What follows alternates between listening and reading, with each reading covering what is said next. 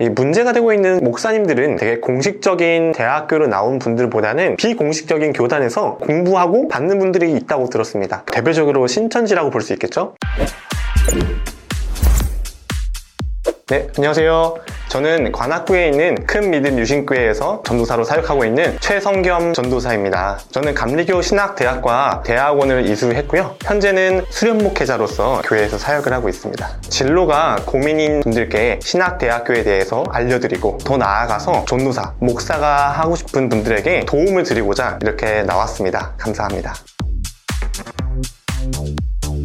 저는 부모님께서 교회를 다니셨거든요. 그래서 어렸을 때부터 교회를 다니는 모태 신앙이었습니다. 사실 제가 다니고 싶어서 다녔다기보다는 가정 환경 때문에 나왔겠죠. 저는 사실 목회자의 길을 걷게 될 줄 상상하지 못했습니다. 사실 목회자 외에 다른 일을 하고 싶었거든요. 하지만 교회를 다니면서 많은 사랑을 받았고 인생에 대해서 고민하게 되었습니다. 신이 나를 만드셨다면 과연 나를 만든 목적은 뭘까? 그냥 이렇게 공부하고 돈 벌다가 인생 끝나면 어떻게 하지? 이런 고민이 들었어요. 들었어요. 그래서 의사가 사람들의 신체를 치료하고 생명을 살린다면 전 사람들의 영혼을 살리는 사람이 되고 싶다는 마음이 들었고 이렇게 목회자의 길을 걷게 되었습니다. 네, 우선 신학대학교는 총 4년제 대학으로 성경에 관한 신학들을 배우고 공부한 학교입니다. 목회자를 준비하시는 분들은 처음에 뜨거운 신앙과 마음을 가지고 신앙적인 부분을 배운다고 생각하고 오신 분들이 많아요. 저도 처음에 그런 마음을 갖다가 많이 당황했거든요. 대학교이기에 성경을 바라보는 여러 관점을 배우고 개신교 전통 아래에서 정립된 교리와 학문 등을 다양하게 배우는 곳입니다. 제가 다닌 감리교 신학대학교는 조금은 진보적이고 자유주의 신학을 공부하는 것이 특징입니다. 신앙입니다. 저는 워낙 보수적인 집안에서 보수적인 신앙을 배운 사람이거든요. 그래서 처음에 저처럼 부딪히는 분들이 많이 있는 걸로 들었습니다. 하지만 보수적인 관점에서만 성경을 바라보던 저에게 조금은 성경을 열린 마음으로 볼 수 있게 해주는 도움이 되었습니다. 또 장점이 있다면 좋은 선배들과 평생 함께할 사람들을 만나게 되는 장소 같습니다. 동아리도 그렇고요. 학회처럼 관심 있는 분야를 나누고 공유하면서 함께 사역해 나가는 장점들이 있습니다. 감리교 외에 다양한 교단들이 있는데요. 크게는 장로교, 성결교, 침례 순례교, 순복음으로 나뉠 수 있는데 여기서 또 세부적으로 나뉘고 있습니다. 대표적으로 유명한 대학으로는 장로회 신학대학, 총신대학, 서울신학대학교, 침례신학대학교 등이 있습니다. 수능 커트라인도 있는데요. 제가 입학 당시에는 정시 기준으로 4등급 안에 들어가면 들어갈 수 있었던 것 같습니다. 그렇게 높진 않죠. 물론 신학대학교다 보니까 성적보다는 면접과 성경 고시가 많이 중요했습니다. 신학대학을 준비하시는 분들은 정시로 갈 수 있는 방법도 있지만 최근에는 신학대학교가 미달인 경우가 많거든요. 그래서 수시 준비를 하셔서 들어가시는 것을 추천드립니다. 편입도 가능합니다. 하지만 저는 개인적으로 학부 편입보다는 대학원으로 입학하시는 것을 추천드려요. 물론 편입 준비를 하시는 분들의 기준에서입니다. 신학대학교를 이수하고 동대학원을 다니게 된다면 비슷하게 겹치는 과목들이 매우 많습니다. 그리고 저는 일반 대학교에서 다양한 공부를 하시고 또 신학 공부를 하는 것도 추천드립니다.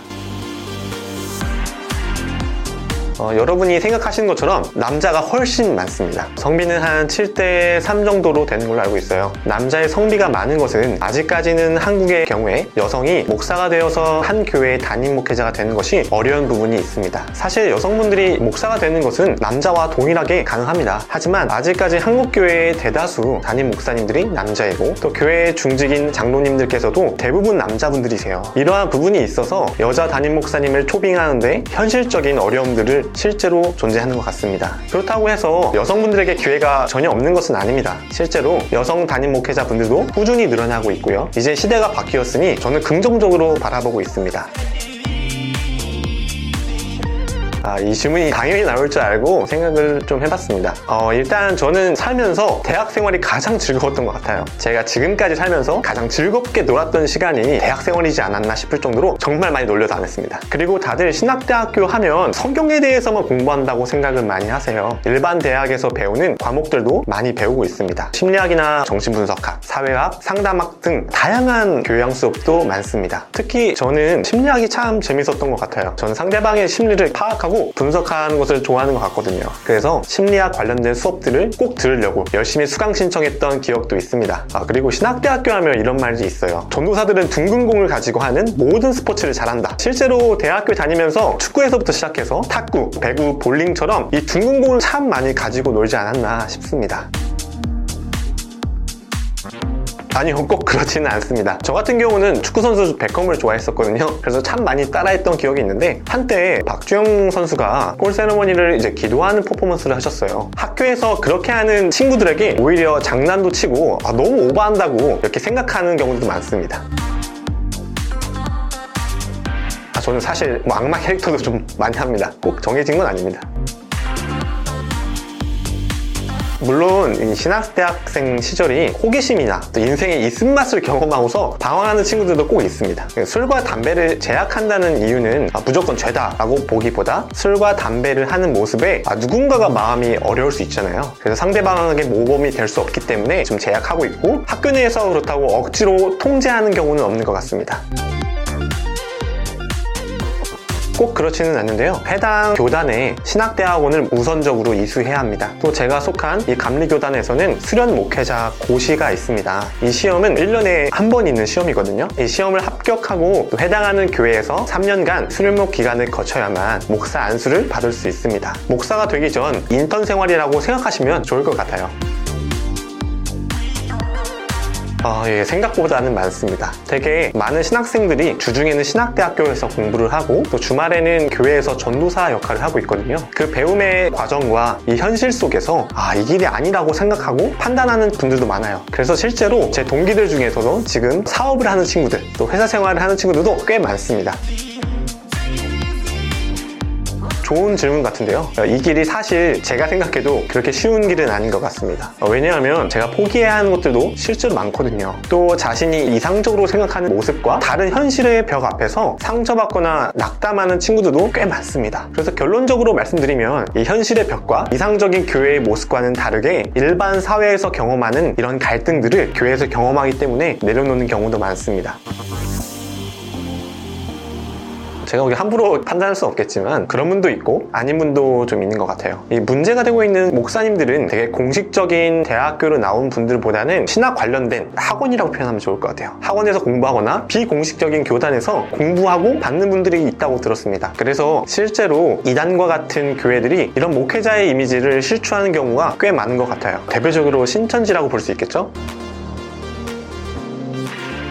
사실 저희 밑세대 분들은 공식적인 신학교가 아니라 학원 같은 곳에서 공부를 해도 받는 경우가 있었다고 들었어요. 하지만 최근에는 여러 교단에서 대충 목사 한수를 주려고 하지 않습니다. 현재는 철저하게 이수해야 하는 대학과 이수 과목들부터 해서 이런 다양한 검증을 통해서만이 목사가 될 수 있습니다. 정말 가장 빠른 과정, 쉬지 않고 밟는다면 대학교 기준으로 총 10년의 시간이 필요하지 않을까 싶은데요. 남자의 경우에는 군대라는 시간이 또 있잖아요. 그래서 아무리 빨리 목사 안수를 받아도 30살은 좀 넘어야 된다고 생각합니다. 물론 군인교회에 가서 사역하시는 군목분들이 계세요. 그분들은 20대에도 빠르게 과정을 밟고 목사가 되는 경우도 있습니다.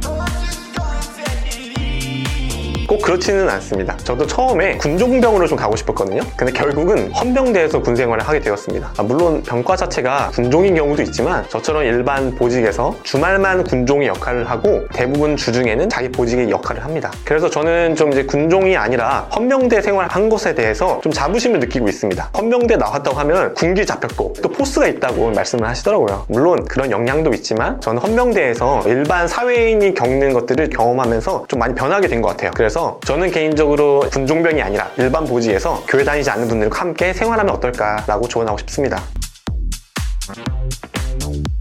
전혀 그렇지 않습니다. 어, 제가 다닐 때는 한 300만 원 선이었어요. 300만 원이면 일반 대학에서는 꽤 저렴한 가격이라고 생각됩니다. 학비가 비싸다는 이야기는 아무래도 대학교뿐만 아니라 대학원까지 함께 다녀기 때문에 학비가 비싸다는 이야기가 있는 것 같습니다. 제가 졸업할 때만 해도 그렇진 않았는데 최근 경향에 저도 좀 당황스러운데요. 이게 단도직적으로 말씀드리면 다양한 정보를 미리 알 수 있기 때문이라고 저는 생각이 들어요. 제가 지금 이렇게 유튜브를 통해서 이 직업에 대해 말씀을 드리고 있는데요. 요즘은 이렇게 교회에 대한 목사의 길에 대해서 미리 알 수 있는 다양한 정보들이 너무 많습니다. 그래서 좋은 부분도 있지만 힘든 부분에 대해서 정보를 미리 알게 되기 때문에 많은 분들이 겁도 먹고 내려놓는 것 같아요. 또한 교회에 대한 오해도 있는 것 같습니다. 물론 교회에서 목사님들과 선배분들이 앞서서 돈을 보이는 것이 많이 중요하겠죠. 그런데 믿었던 분들에게 나타나는 인간적인 모습들에 많이들 실망하는 것 같아요. 또 현실 앞에서 좌절하고 이 길을 걷기 전부터 겁이 드는 건 아닌가라고 생각이 듭니다. 저는 우선적으로 억지로 시키고 싶진 않고요. 그럼에도 하겠다 하면 적극적으로 밀어주고 싶은 마음이에요. 사람을 상대하는 일이 좀 가장 힘들다고 많이 들었습니다. 그런데 또 사람을 통해 얻는 기쁨이 가장 크거든요. 좀 힘들어하고 죽어가는 사람을 살릴 수 있는 일이 있다면 얼마나 의미 있을까요? 그래서 많은 어려움과 또 현실의 벽이 있지만 저는 그 속에서 묻어나오는 참된 행복을 좀 말씀드리고 싶고 적극 추천드리고 싶습니다.